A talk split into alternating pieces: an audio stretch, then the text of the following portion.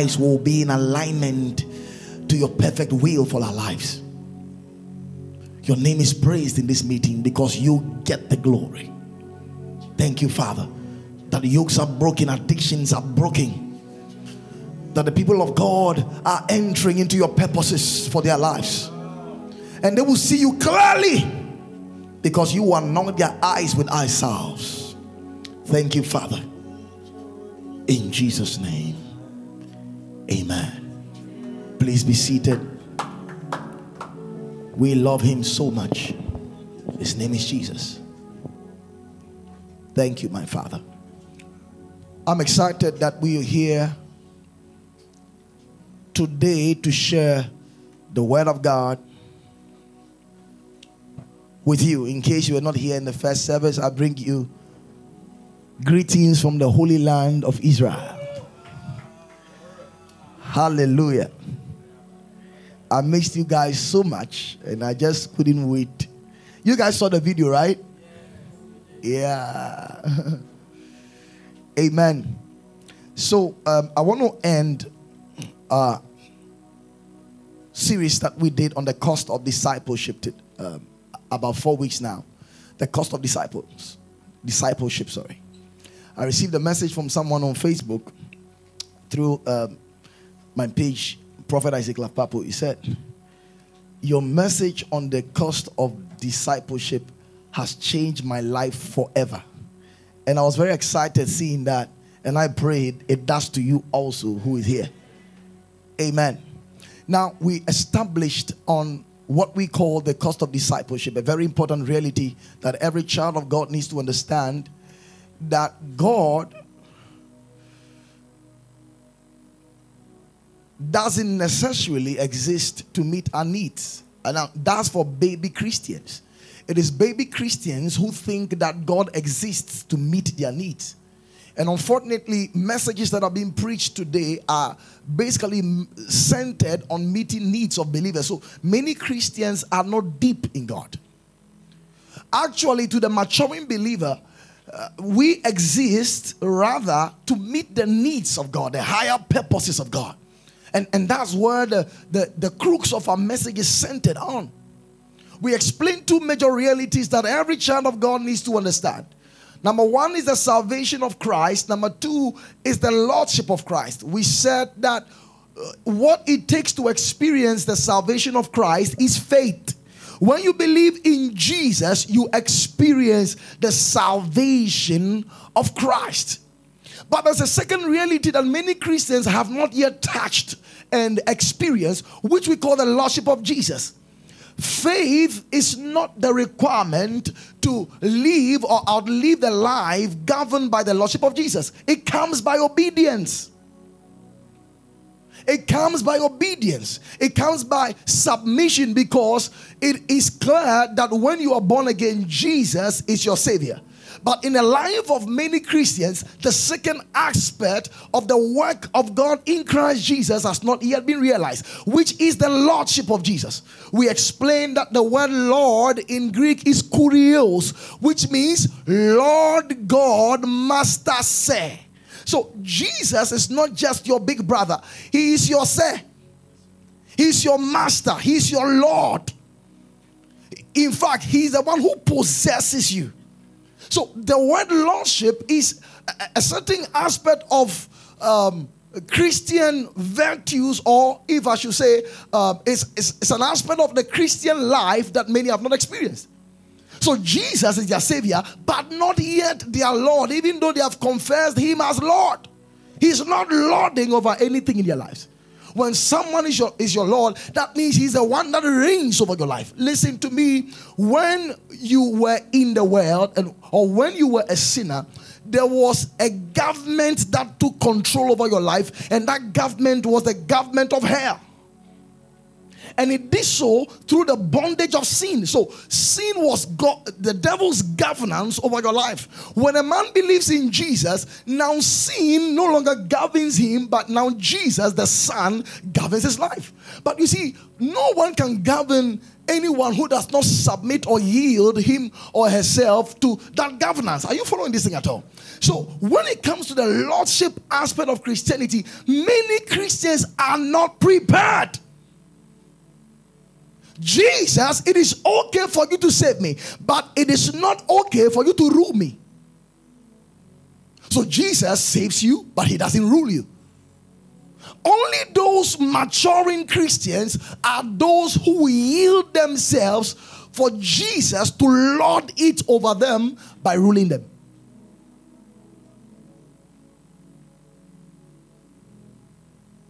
Hallelujah. And I told you the more deeper you go in God, you realize that God's standards are high. You know, when you're a child, you know, you wee wee on yourself, you poop on yourself, mommy doesn't care. He takes care of your diapers, he wipes it out. In fact, mommy knows you will poo poo, you mess up. So, mommy prepares Dettol, Pampers, and all kinds of cleansing agents to help you in your um, immature stage of your journey as a human being. Likewise, in the early stages of a Christian faith, God knows that one thing that will identify with your life is sin because you are still recovering from the damage Adam gave to you in your soulish realm. Are you following this? So listen to me. When a child is a child, there are some things you find around the child. We call it sin. When you realize, you see, when the child becomes 12 years and still defecating on himself and pooping on himself and wearing on himself, that becomes a matter of concern. Mommy does not take it easy the standards becomes very high as the child is growing physically. Likewise, the more you grow in God, you realize that God's standards are high. His standards are high.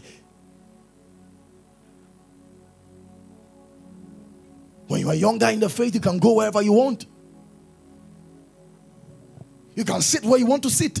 You can say whatever you want to say. Remember, Paul said, When I was a child, I speak like a child. So, one of the ways of identifying a baby Christian is his speech, the kind of words he uses. I thought like a child, his thinking process. And I acted as a child, his behavior. So, your words, your thoughts, and your actions identify your maturity or immaturity as a child of God. So now, when a Christian begins to grow, what happens is that his words, his thoughts, and his actions are now controlled by the Spirit. He doesn't say what he wants to say, if he, if he feels like saying it. Someone provokes him, he's supposed to use a very hurtful word, and the Holy Ghost forbids him. That is someone who is now being governed by the Spirit. So you see, when you are governed by the Holy Ghost, you don't have your way, He has His.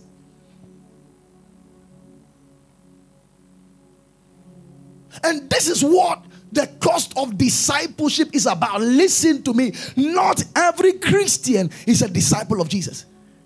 I know you heard it that because we are Christians, we are automatically disciples. Not when I read my Bible.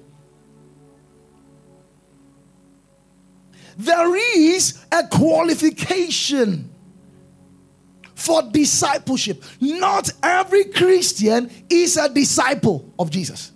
We saw that first of all. Maybe let me help you in the book of Luke, chapter 14, the verse 25 to 27. Now, Luke, Luke chapter 14, verse 25. All right. And there went great multitudes with him, and he turned and said to them, Now, watch that. He says, If any man come to me and hate not his father. We have explained that the word hate here is not literal hatred, it means in Greek to love less. Which means your love for Jesus Christ is so high that it begins to look like hatred for your relatives. They wonder why you get money and then you bring it to help church work when they have needs. It doesn't make sense. the church is taking more from me than my own family. My own daddy who took care of me. It doesn't make sense. Are you following what I'm teaching you? He says, Who hate not his father and mother and wife? These are very dear ones, and children and brethren and sisters. Yea, and his own life also. He cannot be my disciple. That means not every Christian qualifies to be a disciple of Jesus.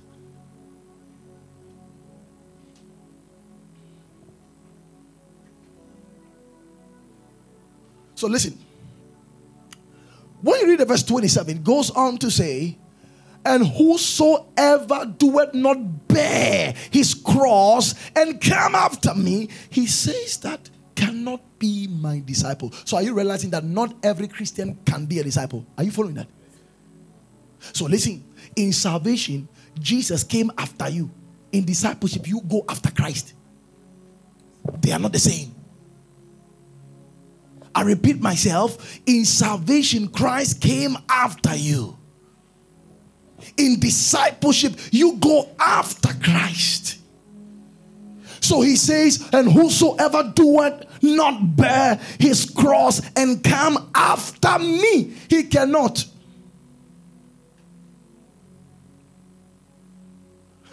So we can put it this way in salvation, Jesus chased you.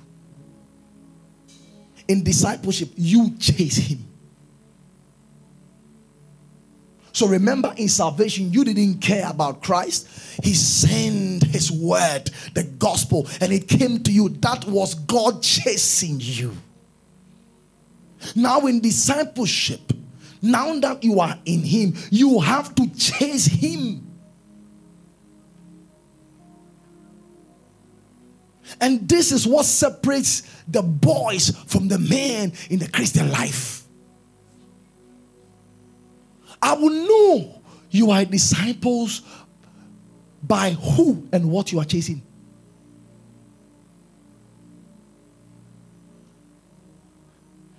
I'm teaching good here.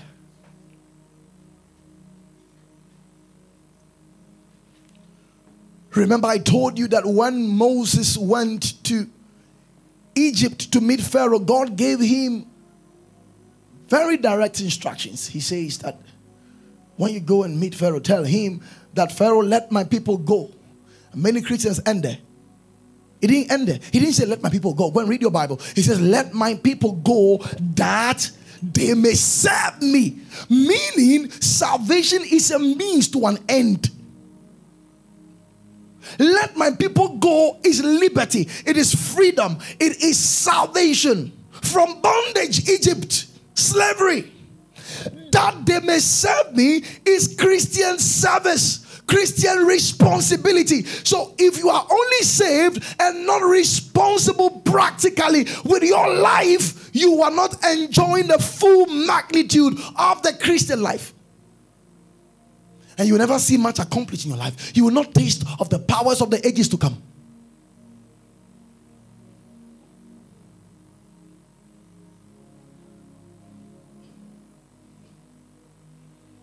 So we count the cost. Disciples are those who are willing to lay down their lives for Jesus. An example of one who could have been a disciple in the New Testament was Shadrach, Meshach, and Abednego. They counted the cost for the one they served. He says, Oh, king, we are not careful to answer you concerning this matter. We will not bow. And even if God decides not to save us, we won't. That's a disciple. He's one who is willing to follow Jesus until it cost him his life. When Daniel received a decree that no one should pray for 30 days, that was the very time he, he went up into his prayer room and opened his window for them to see him. That's a disciple. The apostles were told not to preach the gospel and it could cost them their life. They were put to prison, supernaturally brought out of prison. They went back preaching. These are people who are dead to themselves. They are dead to pain. They are dead to shame. They are dead to embarrassment. They are dead to fear for their lives. Oh, may Jesus bring us to that place. So, in the cost of discipleship, there are three things you need to count if you want to be a disciple of Jesus. Remember, I told you it is only disciples who are qualified for heavenly rewards. You got to write that there. It is only disciples who are qualified for heavenly re- rewards.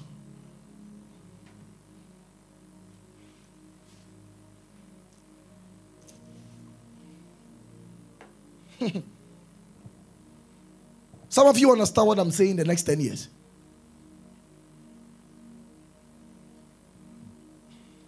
Now we said the first foundation for the cost of discipleship or the cost that needs to be counted for discipleship is what?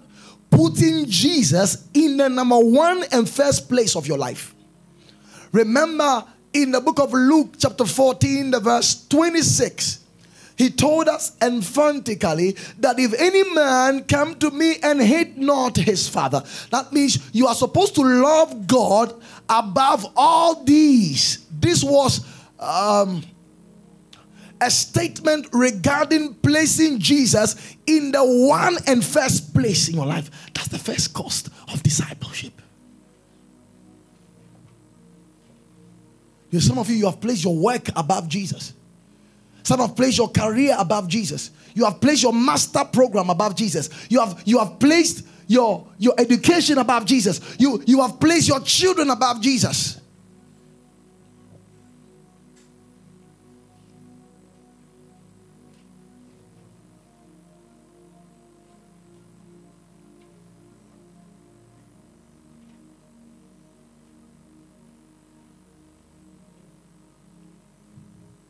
I explained to you about the jealousy of God. And you got to hear this. Any being with the capacity to love has the tendency of being jealous. I repeat myself again. Any being with the capacity to love has the tendency of being jealous. So if that being does not have a tendency to be jealous, that means that being does not have the capacity of love. And you got to hear this. When you read the book of Exodus, chapter number 34, the verse 14, God didn't tell us he was a jealous God. He said his name is jealous. It was the first time I saw this. Because normally I said that God is a jealous God. I was shocked. He says, For thou shalt worship no other God. That means any foreign thing that seems to take your heart to God is an idol, is a God, is a mini God. And he says, For the Lord whose name is jealous is jealous. The Lord whose name is jealous is jealous. So this this being does not only have the capacity to be jealous, his name is jealous. So you got to be careful. You all know the things that triggers jealousy. If you know the things that triggers jealousy, then you must guard the jealousy of God with all you have and all you can. You don't know. Listen, we fight to protect the jealousy of God when I went to Israel, the activities we were doing was, was so rigorous. It's like, it, it's so rigorous that you can't have a personal time with God. The only time you have is when we meet in groups to pray, to prepare for our journey for the day. So there are days I have to squeeze time. There are times in the bus whilst we are traveling three hour journey to another town. I use that time to read my Bible and pray. What I'm doing is that I'm guarding the jealous of God. When God is getting jealous, I feel it. You, I, I feel it. And it disturbs me. If you're in a relationship with someone and you don't sense the jealousy of the person, you are insensitive. Sometimes the person may not tell you, I am jealous, but you could see the discomfort around the person anytime you're hanging around something else. If you don't have that discernment to be sensitive to that jealousy of that person, you are insensitive. And it's the same with our relationship with God. You, you must come to a place where you sense that God is jealous. His name is jealous. When I realized that my spiritual life is going some kind of way, now it happens to all of us, including me. You, you people think I'm a superstar. I'm not a superstar. There are days I don't feel like praying. There are days I cut my prayer short. Because I don't feel like praying. There was a time I made a mistake and I went to watch one guy. I've forgotten his name on Facebook. What's his name? I don't know if he's a comedian, untouchable or something. Untouchable. He does some very nice videos on how he pranks people and he ends up helping people. I open his page. I watch his videos for like close to two hours. All of a sudden, I have not prayed. And I said, I'll pray at 10. If I realized it was 11, I said, I'll do it 12. If I realized it was 1, I said, Jesus, And let me, I was still watching it.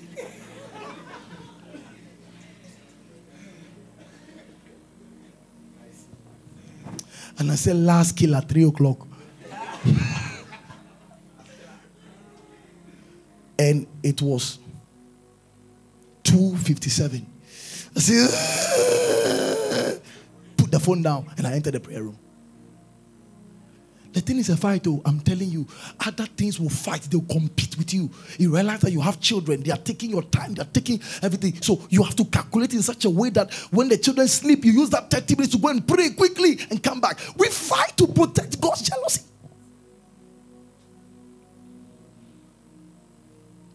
In one month, your business gave you so much pressure you couldn't pray. That means the last three days you have in a month must be a three days dry fasting or fruit fasting. And when you come home, you use that time for all night. That means you don't joke with your weekend. You make up for the time. That's how you guard God's jealousy.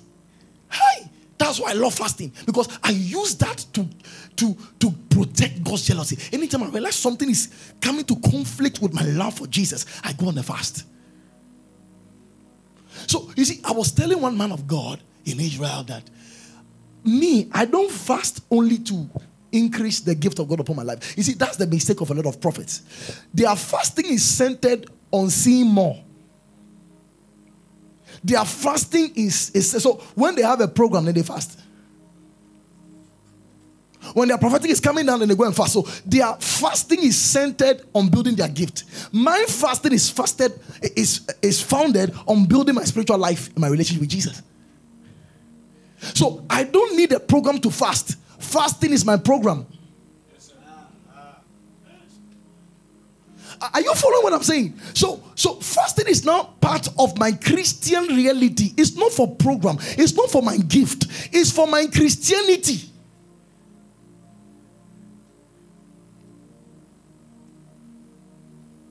So it will cost you something. When we went for Israel, we ate three times a day, and all the three times was a buffet with all kinds of chicken, all kinds of salads, all, all kinds of fruits. Plenty. You, oh my goodness. And I was in a fast. I couldn't hide and say that now I'm not in Ghana. So no church member is around.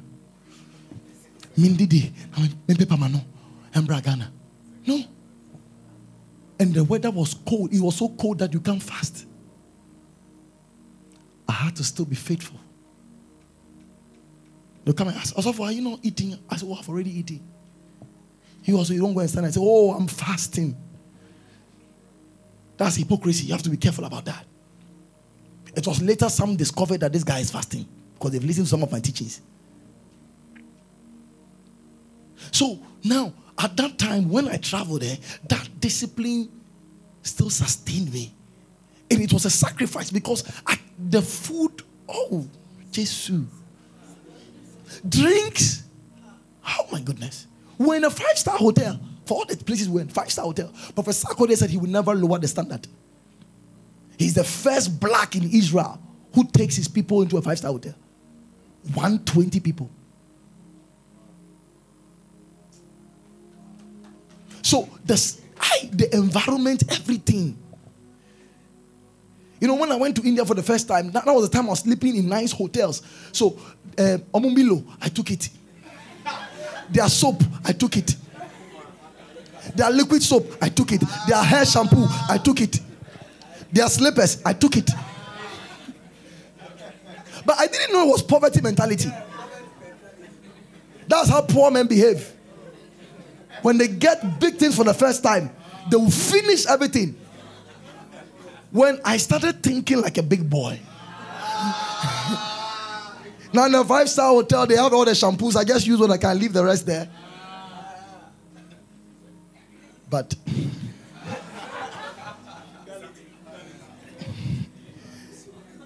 there was one thing I couldn't leave.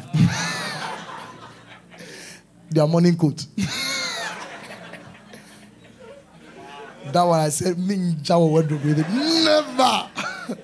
I took that one. White. Beautiful. And I gave it to my wife as a gift. I said I bought it. I pray she doesn't hear this one. Technical, cut it.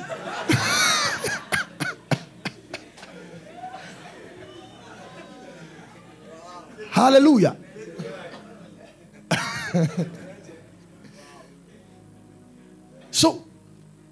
I had to sacrifice breakfast and lunch. So, there are days when they enter and they are eating, I have to come out and go for a walk. Praising God, praying, or reading my Bible. That was a sacrifice. It is all part of the cost of discipleship. Listen, this Christian life it's not fanfare.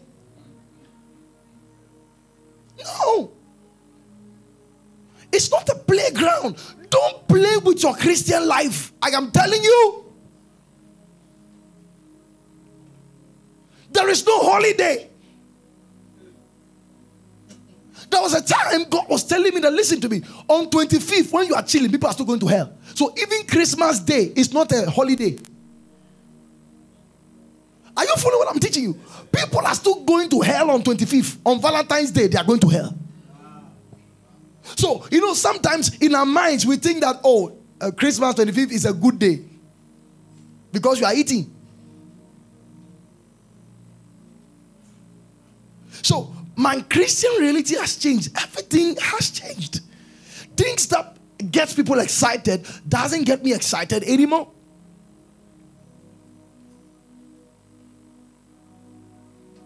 the things of God are beginning to occupy my life.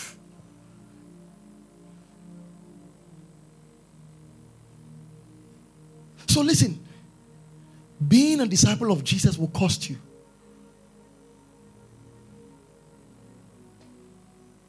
Paul sacrificed marriage. Oh, go and check your Bible. He said we could have also carried a wife about with us like the other apostles. Let me open the Bible. Come to First Corinthians chapter 9.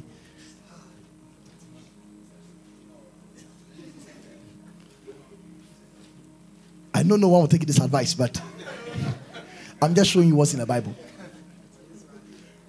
Because the one preaching cry one fat. Let's continue. so I'm just talking about Paul. I'm just talking about him, okay? All right.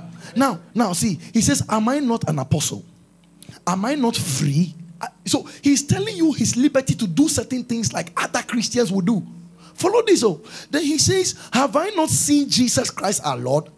Are you not my work in the Lord? If I be not an apostle unto others, yet doubtless I am to you. For the seal of my apostleship is in are ye in the Lord. My answer to them that do examine me is this Have we not power to eat and to drink? That means, listen, every Christian has power to eat and to drink. But he chose to use those times for fasting. So if you are fasting and someone says, Why are you afflicting yourself that way? Tell him, Have we no power to eat and drink? But He says, Have we not power to lead about a sister? So, Paul He's giving us a revelation that the one you married is first of all your spiritual sister. Oh no, no, fire, no, no. That's your sister. So, in other words, he's telling us that God is both your father and your father in law. So, be careful how you treat your wife. That's just by the way. Because your wife is also your spiritual sister in the faith. When we get to heaven, she's no longer your wife.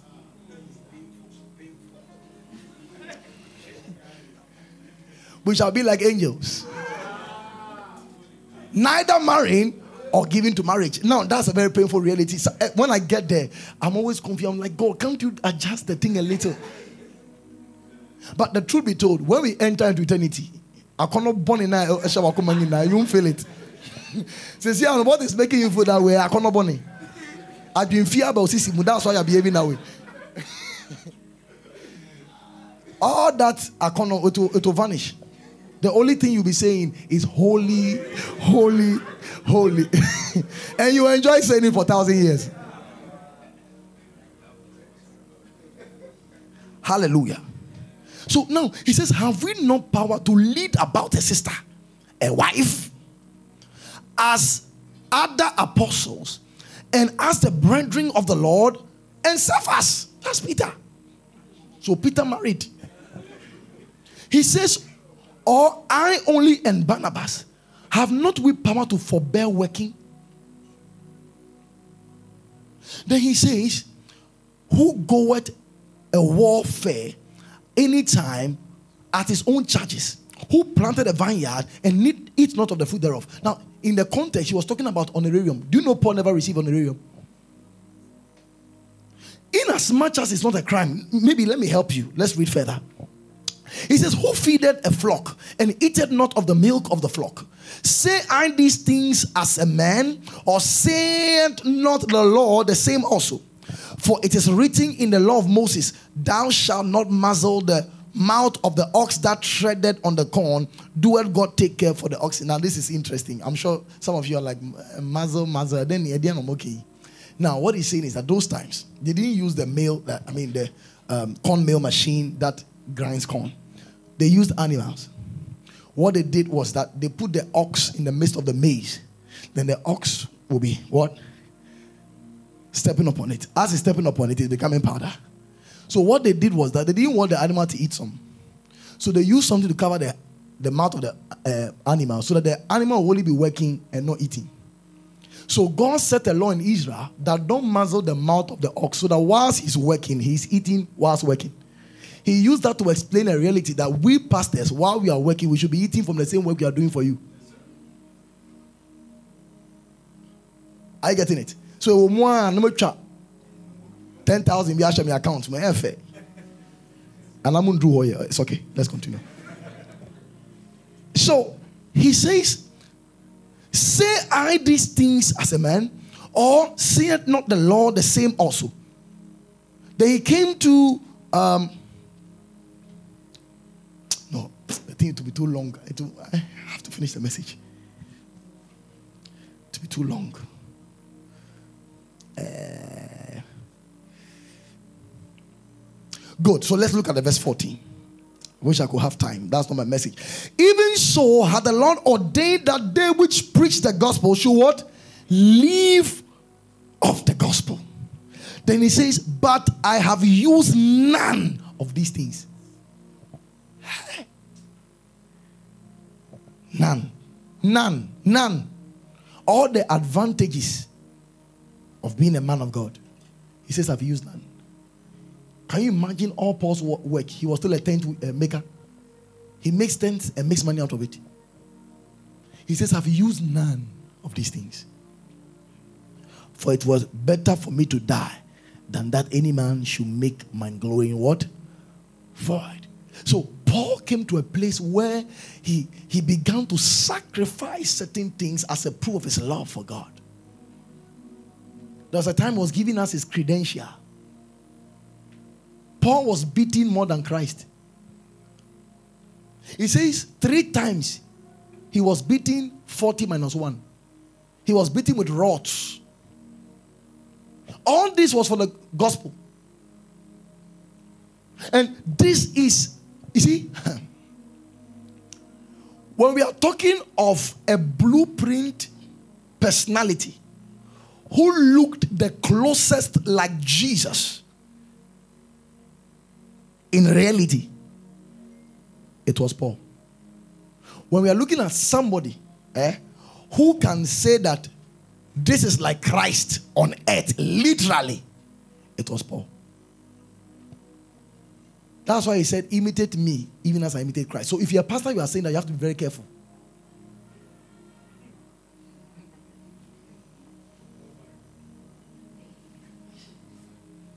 No, are you following what I'm teaching? I'm using that to let you understand that there are some things you have to forego to become a disciple. It's not pleasurable. Like 100 days fasting. That means you have to forego breakfast for 100 days. How? 100 days of no breakfast. To some of us who love eating waakye also in the mornings. You have to forego it for 100 days. Do you think it's an easy thing? Listen, I can tell you on authority that every act of fasting that is done genuinely will be rewarded, both in time and in eternity. Every prayer that was prayed from the heart will be rewarded. I'm telling you. So, back to our teaching.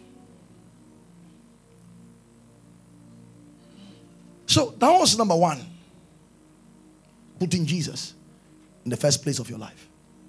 Now, you, you, you, need to, you need to analyze your life right now. Who is really in charge of your life? It could be your children. Are you aware? It could be your job. Whatever seems to occupy your life more, much more, occupy your heart. So we are not saying don't take care of your kids. Neither are we saying don't work. But we are saying that the attitude of your heart your mind, your thoughts in the midst of all these things, who is actually ruling? Who is in charge? How many times do you think about Jesus and his kingdom?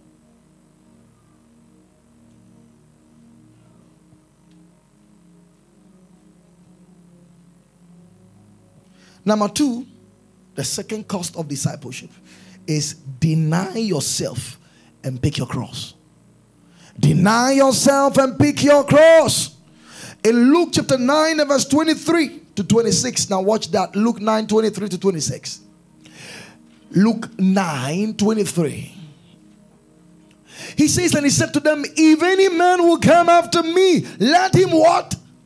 Din- You're not here. Let him. Oh, you're almost here. Let him one more time, let him self denial and take up his cross. How many times? Daily and do what? Follow. Now, look at the verse 24. For whosoever will save his life shall lose it.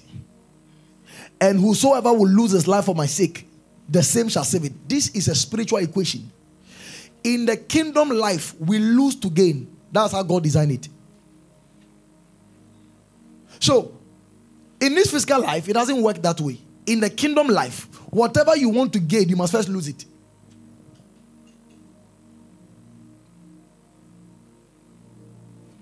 Hmm. Next verse. 26. 27. All right. So, we said something that I don't want you to forget. We said in salvation, Christ carried your cross. In discipleship, you carry your cross. You see, you see, the reason why Christ carried your cross was because you didn't have what it takes you are spiritually dead. So he had to do your job. You had to pay for your sins. He did it for you by carrying the cross. Are you getting this thing? Now that you are saved, God is saying you have to come to a place where you do what? You carry your own cross. Hey! Listen to me. The cross Jesus carried was not his. Did you hear me? What did I say?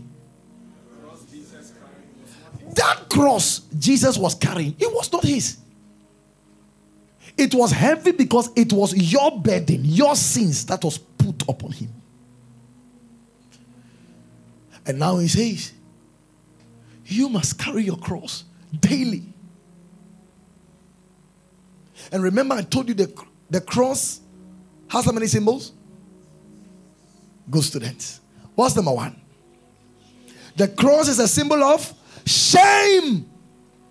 So when the Bible is saying carry your cross, it means you must be willing and ready to suffer what? Shame for Jesus. Number two, the cross is a symbol of what? Humility. Actually, it is humiliation. Humility is humiliation. How can you be so gifted when you appear in a place you you have to humble yourself as if you are nothing? It looks as if it's, it's humiliation.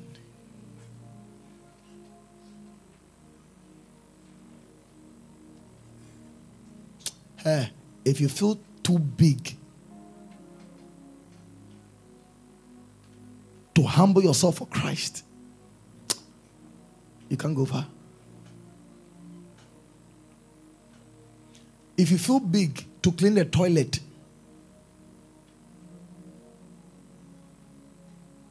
to usher, to sweep for Jesus, you are not ready for kingdom. You know what Jesus said? He says, The Gentiles lord it over you, but not so of you. Whosoever wants to be great must be what? Servant. So, greatness in heaven is measured by service.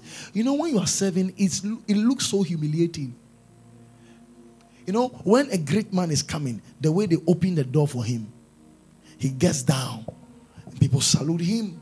They put give him flowers. And then he comes in, he enters, everybody claps, there is glory. Now, that is glory. But actually, it means nothing in heaven. No, I'm serious. Protocol. I'm not saying you should stop doing it for me. But I'm telling you, it, it is on earth that is done to show that you are not the person who is pastoring over you. Are you getting this thing? But in heaven, that thing you that door you open for me, it is nothing. That flower is nothing. With your hands at your back, it is nothing in heaven. I'm, I'm, I'm being real to you. It is nothing. To God, what is seen as the greatest is service. So I fear those who serve in the house of God and serve God than any other person on this earth. I don't envy any rich pastor. I envy a pastor who gives his all in service to God. I'm telling you. So listen to me. If you are not serviceable to Jesus in any capacity, now don't begin to feel bad when I say service because I'm sure some of you be here that, oh, right now, there's nothing for me to do physically. there are different areas of service. There are some of you, it is your constant giving. Yours will be above everybody's own. That's how you are serving God. So every time you are pumping your cash into the church work, there are some it is sweeping, there are some it is ushering, there are some it is cleaning the toilet, there are some is going to bring souls on to church on Sunday. Do you know what it means to go and bring students to church? who will say all kinds of things. It was when I went for evangelism with the evangelism team to the hostels and I realized the suffering they go through disrespect, dishonor. There was one lady I'm told is a, is a chorister of one, one of the big church. We went there. said, what, do you want? Please don't come in. Don't come in. I was shocked. Oh, okay. We end, she was angry. And we have entered her room. What's the age? 20 years. Hey! So, you see, this generation, eh, this generation, no, no, we don't respect. I'm telling you. Even if you don't want to hear, respect sake, be nice. 19 year old girl, rude. They told her I'm a pastor. She didn't even mind cry. Hey! Anyway, that's just by the way. So, going for evangelism is one of the ways we save. Doing intercession, I told you there are two missionaries one on the field and one on the knees. You can choose to be one. There are, there are missionaries who go to the field to go and reach out to people. And there are missionaries who stay on their knees and make intercessions for those missionaries to have power to do the work of God. So we are more missionaries on our knees. That's why we love intercession. I'm teaching good here. So the cross is a symbol of humility. Number three is a symbol of what? What? affliction and suffering. Let me ask you a question. Ever since you got born again, have you ever suffered anything for the name of Jesus? You don't know this. Don't be that Christian. Eh?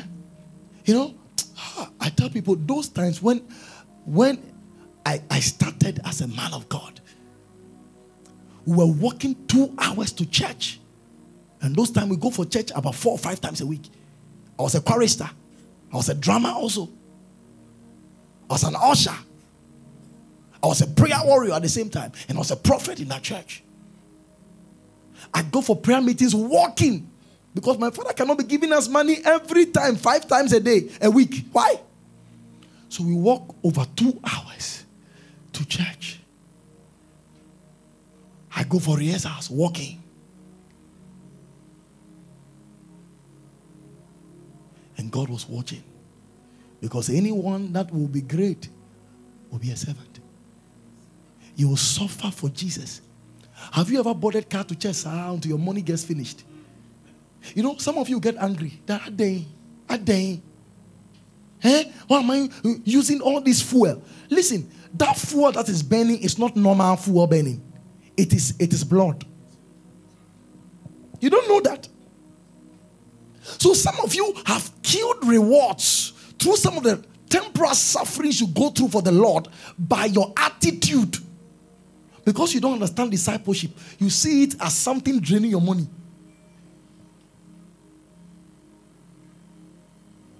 You don't get this. The cost of discipleship. It will cost you far long distance to come to church. It is part of the sacrifice. It is part of the cost of discipleship. There are sometimes you are tempted to touch your tithe, yet you have to give it. Especially the time when you need money more. That's how you prove your sacrifice to Jesus. And many have failed in that area of their life. And they are, see, oh, if you want to see real power in Christianity, you, you cannot do away with sacrifice. Like I'm telling you, the reason why many are not seeing anything in their Christian life is because they sacrificed nothing. Listen, the foundation upon which we became Christians was on sacrifice. Jesus sacrificed his life. That means we build upon that foundation through what? Sacrifice. That's why quiet time is a sacrifice. Giving is a sacrifice. Coming to church is a sacrifice. Prayer meeting is a sacrifice. Giving to the poor is a sacrifice. So listen, if your Christian faith is costing you nothing, you have not started. There is suffering involved. Ha!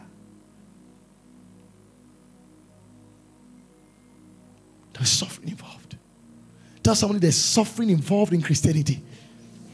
Listen, it, you maybe you have not heard this. It is only those who suffer with Christ who enjoy with Christ. Romans 8:17. Read it for yourself. Romans 8:17. Now watch, we are going to read it together. Okay? Are you ready? One, two, go. And if children, I can't hear you, then as and eh, you are not here. Should I close the service? All right. We're going to read as loudly as possible. One, two, go. And if children, then as heirs of God, joint heirs with Christ, If so, that we suffer with him, that we be we will be also glorified together. So they put a condition for enjoying glory together with Jesus. Those times when I got to that place, I stopped there. Because the thing was worrying me. I was like, why should we suffer if Christ has suffered for us? I didn't understand the other bargain of the Christian life. He says that, and if children we are heirs, that means whatever Christ has, we have. And he's saying that heirs of God and joint heirs with Christ, if condition. That means in the New Testament, there are conditions. Everything in the kingdom is not free. Write it down. Everything in the kingdom is not free. You know, you, you, you may doubt it. I, I don't have a problem with you. But you, you will come back to what I'm teaching you. Everything in the kingdom is not free. Even do you know even salvation is not free? Because someone paid with his life. So what you are enjoying free is someone's life. Please, are you following this thing? So listen. There are things in the kingdom you use faith to get them. There are other things in the kingdom you use more than faith.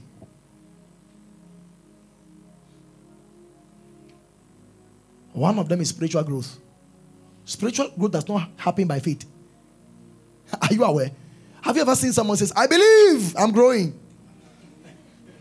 Then the guy is, is growing in God because he believed. 4 a.m. you wake up, you feel sleepy like the average Christian who is asleep. Then you are blowing in tongues. Katabalos, remebe kapash, lento kobo. And you are feeling sleepy and you go to the tap, you wash your face, you come back again. You go, you open your Bible and you are reading. I am telling you, your end and the other casual believers' end will never be the same.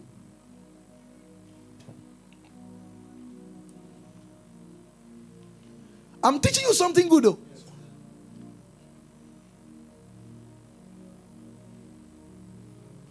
Someone says that, man of God, for some time your teachings are not really grace based. I've used two years to give you foundation. What again do you want? If you want to hear grace based, go back to the former teachings and go and listen to the grace based.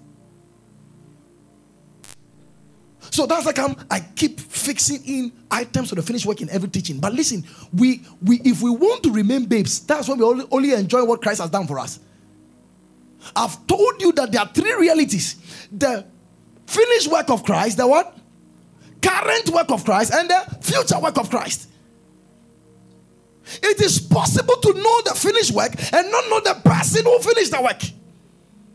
So in prayer, God is making me bring you into a certain alignment so that you are not only knowledgeable about what Christ has done, you are also responsible on what you should do in response to what Christ has done.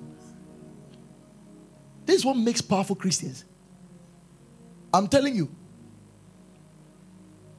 This is what makes powerful Christians.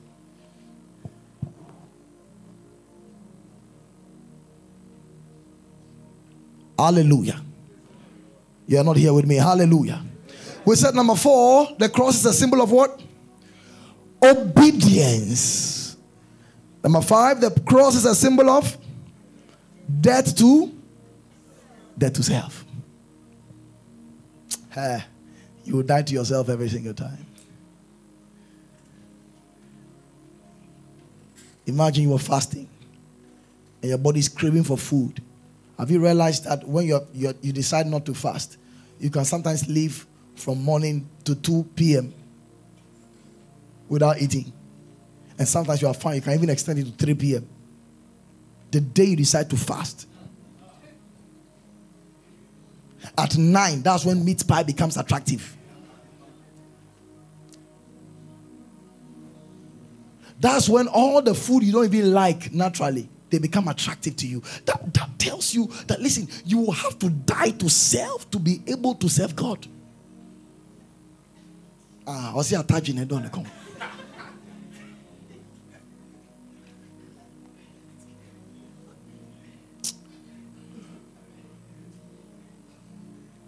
So,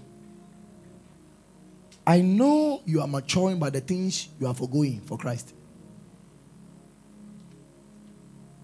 How well do you obey Him? How well do you obey Him? Ask the person beside you. How well do you obey Him? Obedience. You carry your cross by obedience.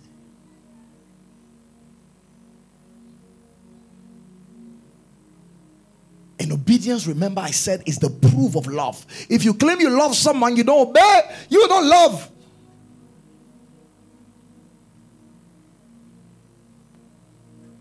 I'm teaching good here. Number five, the cross is a number six, the cross is symbol of what? Sacrifice. So when the Bible says carry your cross daily, see, you are going to sacrifice daily. You are going to what? Sacrifice daily. To sacrifice means to give up something for something more valuable. I'm teaching good here. Finally, the third cause for discipleship is that you give up everything.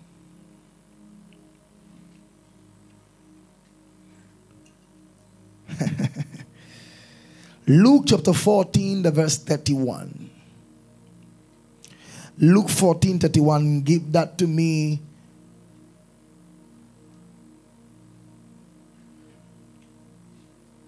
Sorry, Luke 14 33.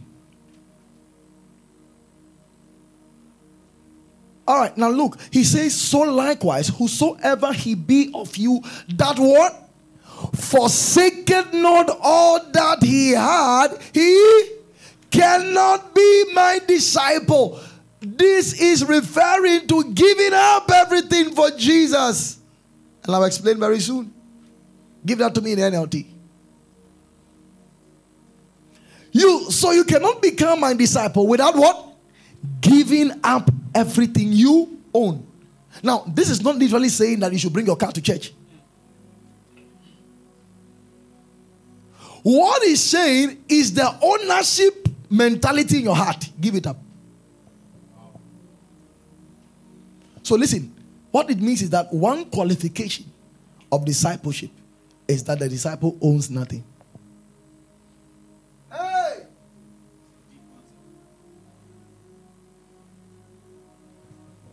My car, my business, my church, my pastors, my people.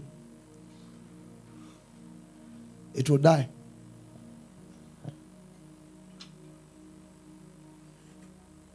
We were never created to be owners. Did you hear that?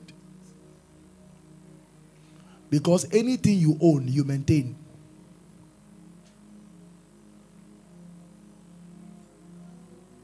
If you own your life, you have to maintain it. If God owns it, He maintains it. This is deep. I love this one. If God owns anything about your life, He protects it. You know, you didn't get this thing. When some when Hannah gave ownership of someone to God, God made a prophet out of him. You know why? Because he became God's property.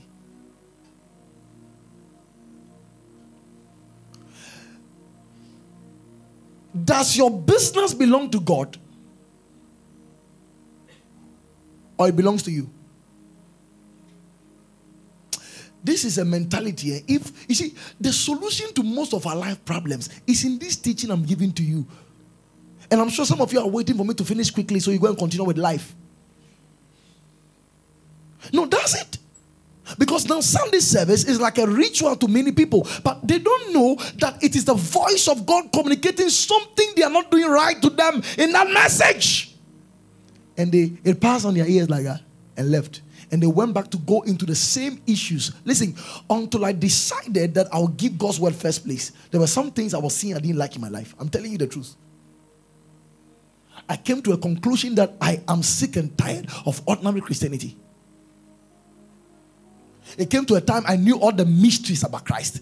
Every page of the Bible I can unveil, unveil Christ. But it get to a place I was not satisfied. There was something, there was a, a more deeper reality I wanted to touch in Jesus. Had to pay a price for it.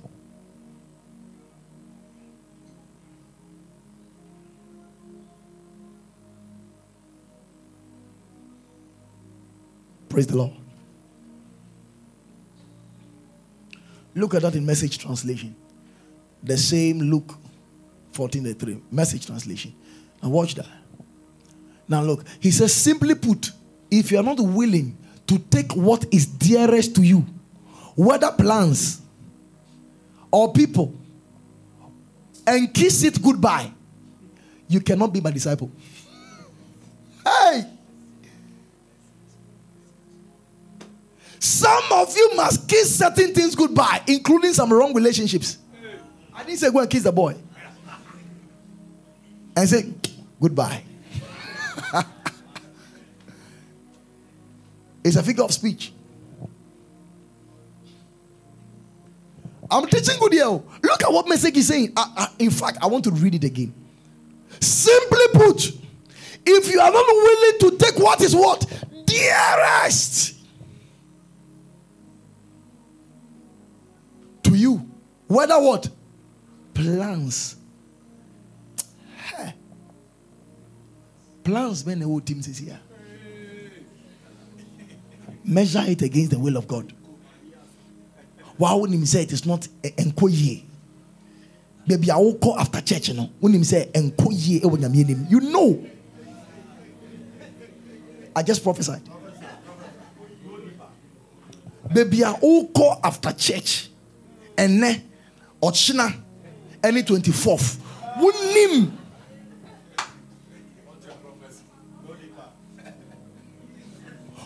same thing, I mean, he's saying that simply put, if you are not willing to take what is dearest to you, whether plans or people, you know, there are some people who are in a relationship, they know that the relationship is not good. They just know that this thing is not good, but they are just thinking of what if? What if? You know, so they just know that this thing will not amount to anything, but they're like, Mijana wabium. You see, that's uh, investments. I know they. I love that word. Me welcome. Yeah, touch it, touch it. Ah, it investments. I know they.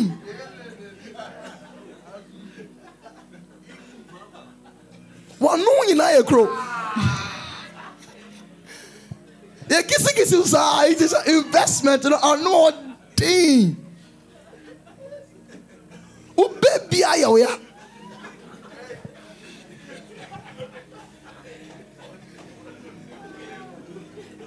abortions light soup jollof amania pizza mekɔsua wɔ youtube na meyɛ maa no I just prophesy. My salary half. I come for five months. Hey, Shiloh Komonos. Into me, into me, Jano. Hey, he says, dearest, let it go. Kiss it goodbye. That's how you can help your life. You see, some people are still living in the fancy world. They know the angle they have entered is danger, but they, they won't come out.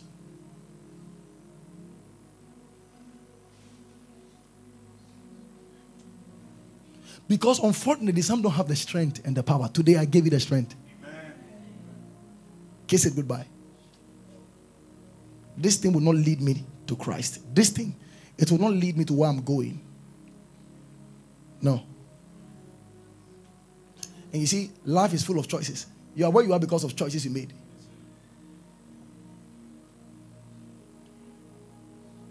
There are some bad things going on in your life. It's as a result of choice. so life is not magical. It's my choice.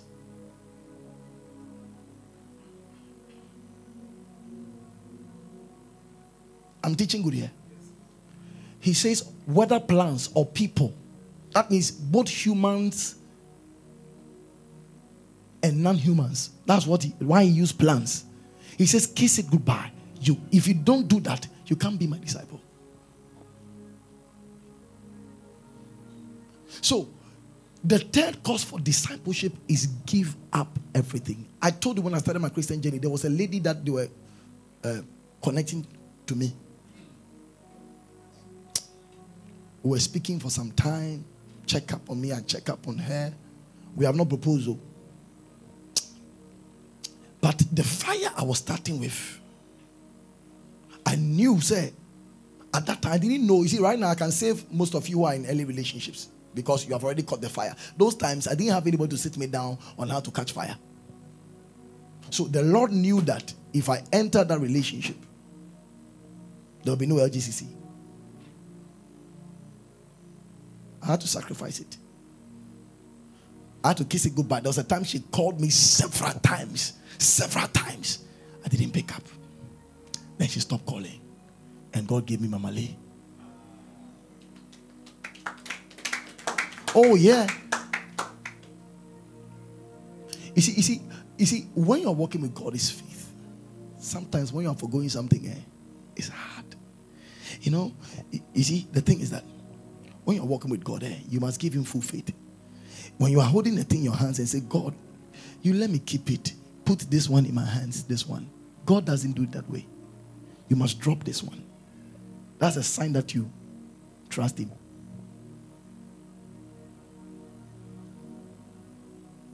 I'm teaching good. I, I, I may be speaking to someone's heart. Then God surprises you. Anything that's not done with faith, the Bible says is a sin. I'm teaching well. Now, there are four things that you will have to learn to give up. Number one is the world. Number two is ungodly pleasure. Number three is ambition. And number four is your will. Four main things you will have to learn to give up. Now, number one is what? The world. Now, look at the book of Galatians, chapter 6, verse 14. Look what Paul says about the world. He says, But God forbid that I should glory save in the cross of our Lord Jesus Christ, by whom the world is what? Crucified unto me, and I to the world. That means when the world touches Paul, Paul doesn't feel it because he's dead. And when Paul touches the world, the world does not feel it because he's dead to the world. This verse challenged me. I've read it for several years, but it, it made more spiritual meaning to me in this year. The world is crucified unto me, and I to the world. Hi. So, number one is what? The world. Number two is what? Godly pleasure.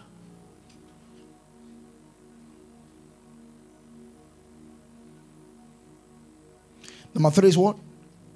Ambition. Now, you see, there's a difference between ambition and purpose. Ambition is what you want to do, purpose is what God intends you to do. They are not the same. Of course, they are good ambitions, but be very careful because there are some good ambitions that is not in alignment with God's purpose. That's the problem. So you may have good ambitions, which is what you want to do, and may conflict with your purpose.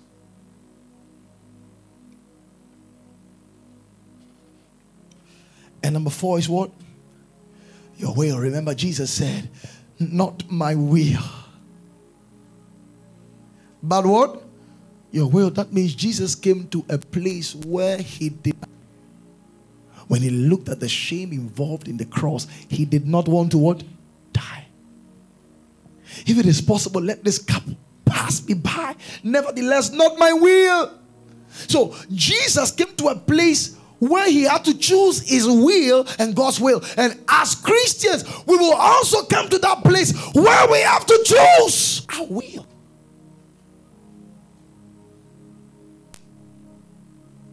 You know that Christian who can look at sin and before he sins, he says, At least there's forgiveness in God. At least. there's forgiveness in God. So even if I do it, God will forgive me. That Christian, watch, watch that Christian well. He won't go anywhere. You know, sometimes we don't know. Right now, eh, the, the reason why it has become very difficult for me to sin sin is because the investment I've put in my relationship with God is too much.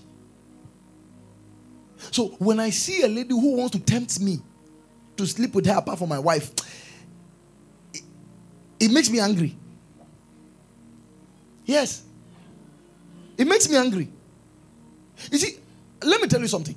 The reason why some people will easily fall into certain sins is because they have made no investment in their spiritual work. So they don't care. The investments I've made, these fastings, these long hours of Bible, these long prayers. Hey! When I think about them, I'm like, no, no, no!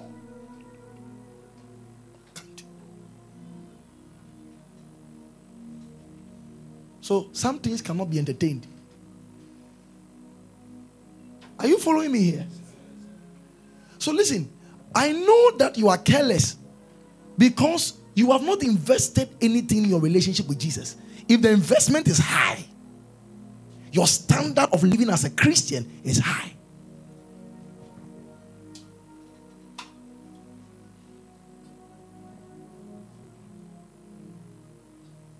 Because listen, every act of immorality steals something from you. I'm telling you, it steals something from you.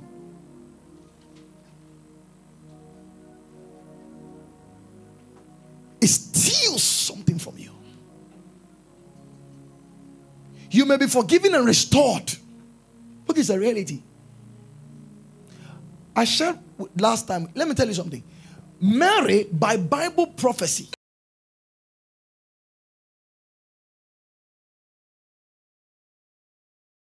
Popo, and, and you will end up. Hey!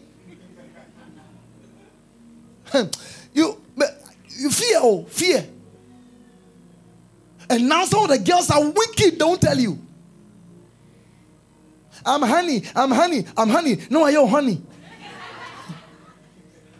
you, you just be laughing. HIV is, is just around the corner. I'm telling you. Imagine you are called as a prophet, as a prophetess. At the age of 21, you have HIV Can you fast for three days dry?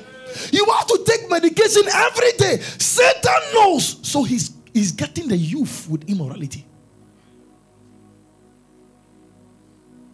So now, a lot of them, their future is already cut off at the age of 15 years. Next year, I'll be teaching you on legalities. Why some people see there, there is someone who, after 10 years, was struggling with business. Why? Because he slept with one girl, free lapopo. He, he, he slept with the girl, and unfortunately, the girl has spiritual marriage. So the spirit that has married her was jealous that she slept with and spoiled the business. You don't know this. I'll be teaching you on legalities in the spirit. Next year. It's a full series on legalities. There was an issue that came on the radio. Maybe let me just share it and close. A young guy impregnated a lady. And when the lady came with the parents to the house, she discovers they were twins. And said, One of you impregnated me. Who is that? And they made mockery of her. And they said, It's not me. You should identify the one.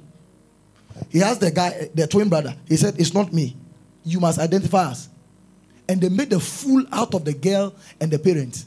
And they went home. And the lady came back naked with egg and said, When I finish giving birth and I hear the cry of a baby, as I burst this egg, you both will never hear the sound of a cry of a baby in your house till you die. And the lady left. They are born again, talk talking Christians. The twins are over 50 years, no child. Legalities. We call it what? Legalities. They are speaking in tongues. They are Christians. But there was a legality they broke. Listen, that's why I said every sex outside of marriage is actually a legality, it's a violation in the spirit that gives access, access to demonic powers. I was telling someone at that time, every sperm you spill that is outside of marriage, that sperm is given to the enemy for evil.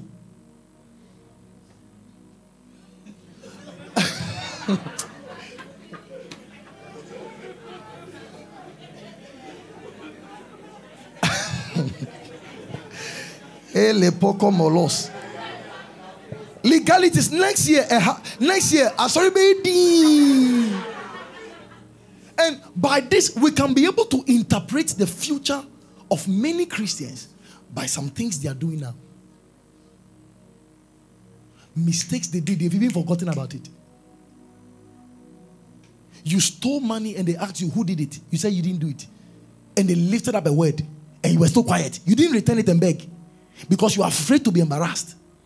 And you have forgotten. It's now 15 years. And legality is working in the spirit. Satan, you see, Satan knows he can attack you because you are in Christ. And there are promises for protection. So the only thing he would do is to make you break spiritual legalities, then they become his advantage. Are you getting what I'm saying?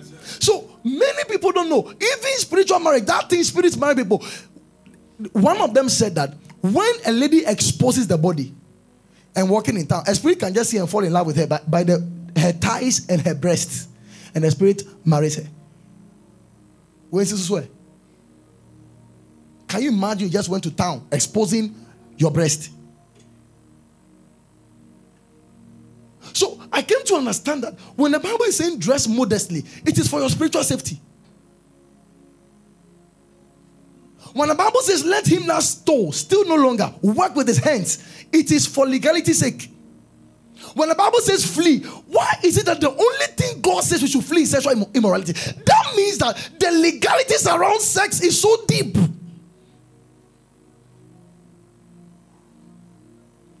And Satan just mocks. I got this one.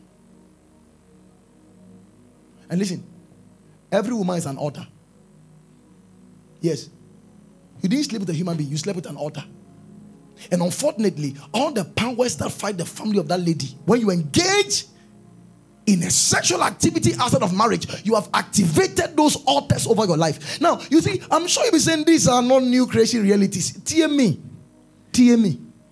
If you want your safety.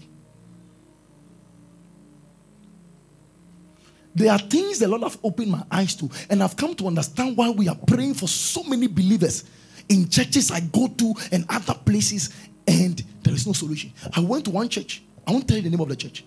When they closed, they brought a blind woman around 40 something years. She has been blind for close to one year and she was weeping. I had so much compassion for her.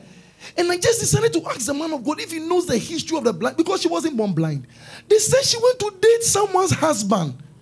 When she knew that the woman was married to the man and they were dating, and the woman, out of pain, because the man packed out of the house, cursed her to be blind.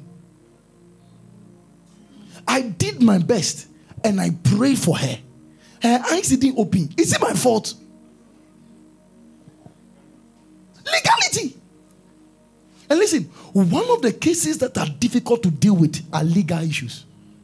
Even in, in on this earth, have you realized that legal issues are more difficult to deal with? That's why someone can go to court for 15 years. Someone can go to court for 37 years. He will die, and the children will still be going for court over a land issue that is legal. Satan knows. He knows what legalities can do. Why am I even here? Let's close.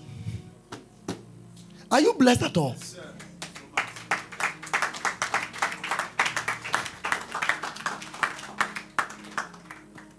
Now, you want to pray. Oh, Father, just lift up a voice and just begin to pray. Whatever prayer topic is lingering in your heart right now, pray it. As you are listening to, to the teaching, whatever dropped in your spirit as a prayer topic, pray it. You can pray, Lord, help me not to make the wrong choices. Maybe you just messed up this week. Tell the Lord, Father, I'm sorry. Every legality I have created by this error, Lord, I plead your blood against that legality right now so that Satan will not have a hold over my life. Please pray that prayer right now.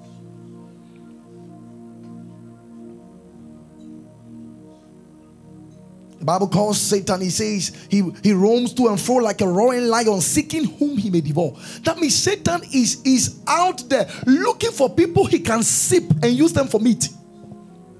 And many Christians, by ignorance, have opened certain doors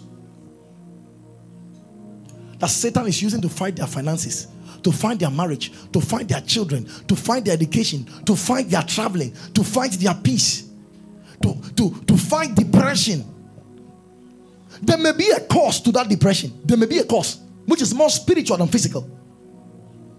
There may be something that has opened a certain portal for Satan to take advantage. You can also pray that, Father, help me to be alert because the Bible says that we should be watchful and vigilant. Tell the Lord to help you to be watchful and vigilant with the affairs and the activities of your life.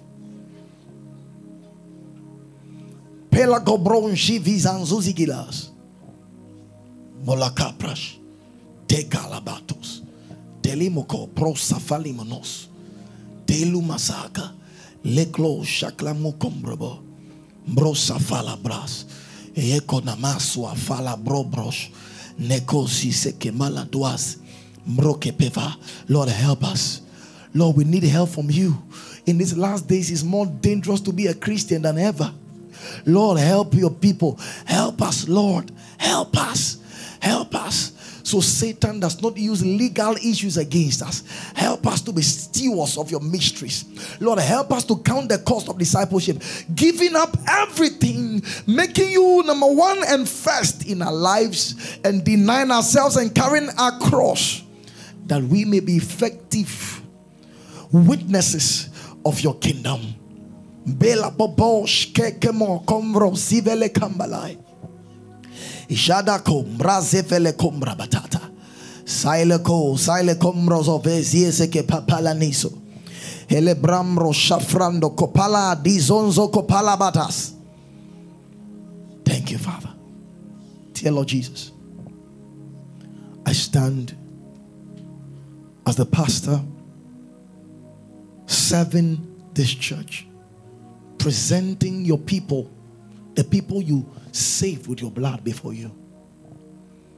I pray that, Lord, you help them and show them mercy. Whatever has become a hindrance today becoming effective in their walk with you, Father, take it out of the way. Make their life a fragrance to you. Every legal issue that Satan is taking advantage of today, I stand in the authority vested in me as their pastor. By the blood, I cancel that legality right now in the name of Jesus. And the devil will no more take advantage of their lives. Some of them have said words that have become legalities, done things that have become legalities done practices that have become legalities. Lord, in Jesus' name, let those legal issues be denied in the courts of heaven. Let the charges be broken now in Jesus' name. And let the people of God be free in their mind, in their heart, in their soul, in their spirit, and in every fiber of their being. I call it done in Jesus' name.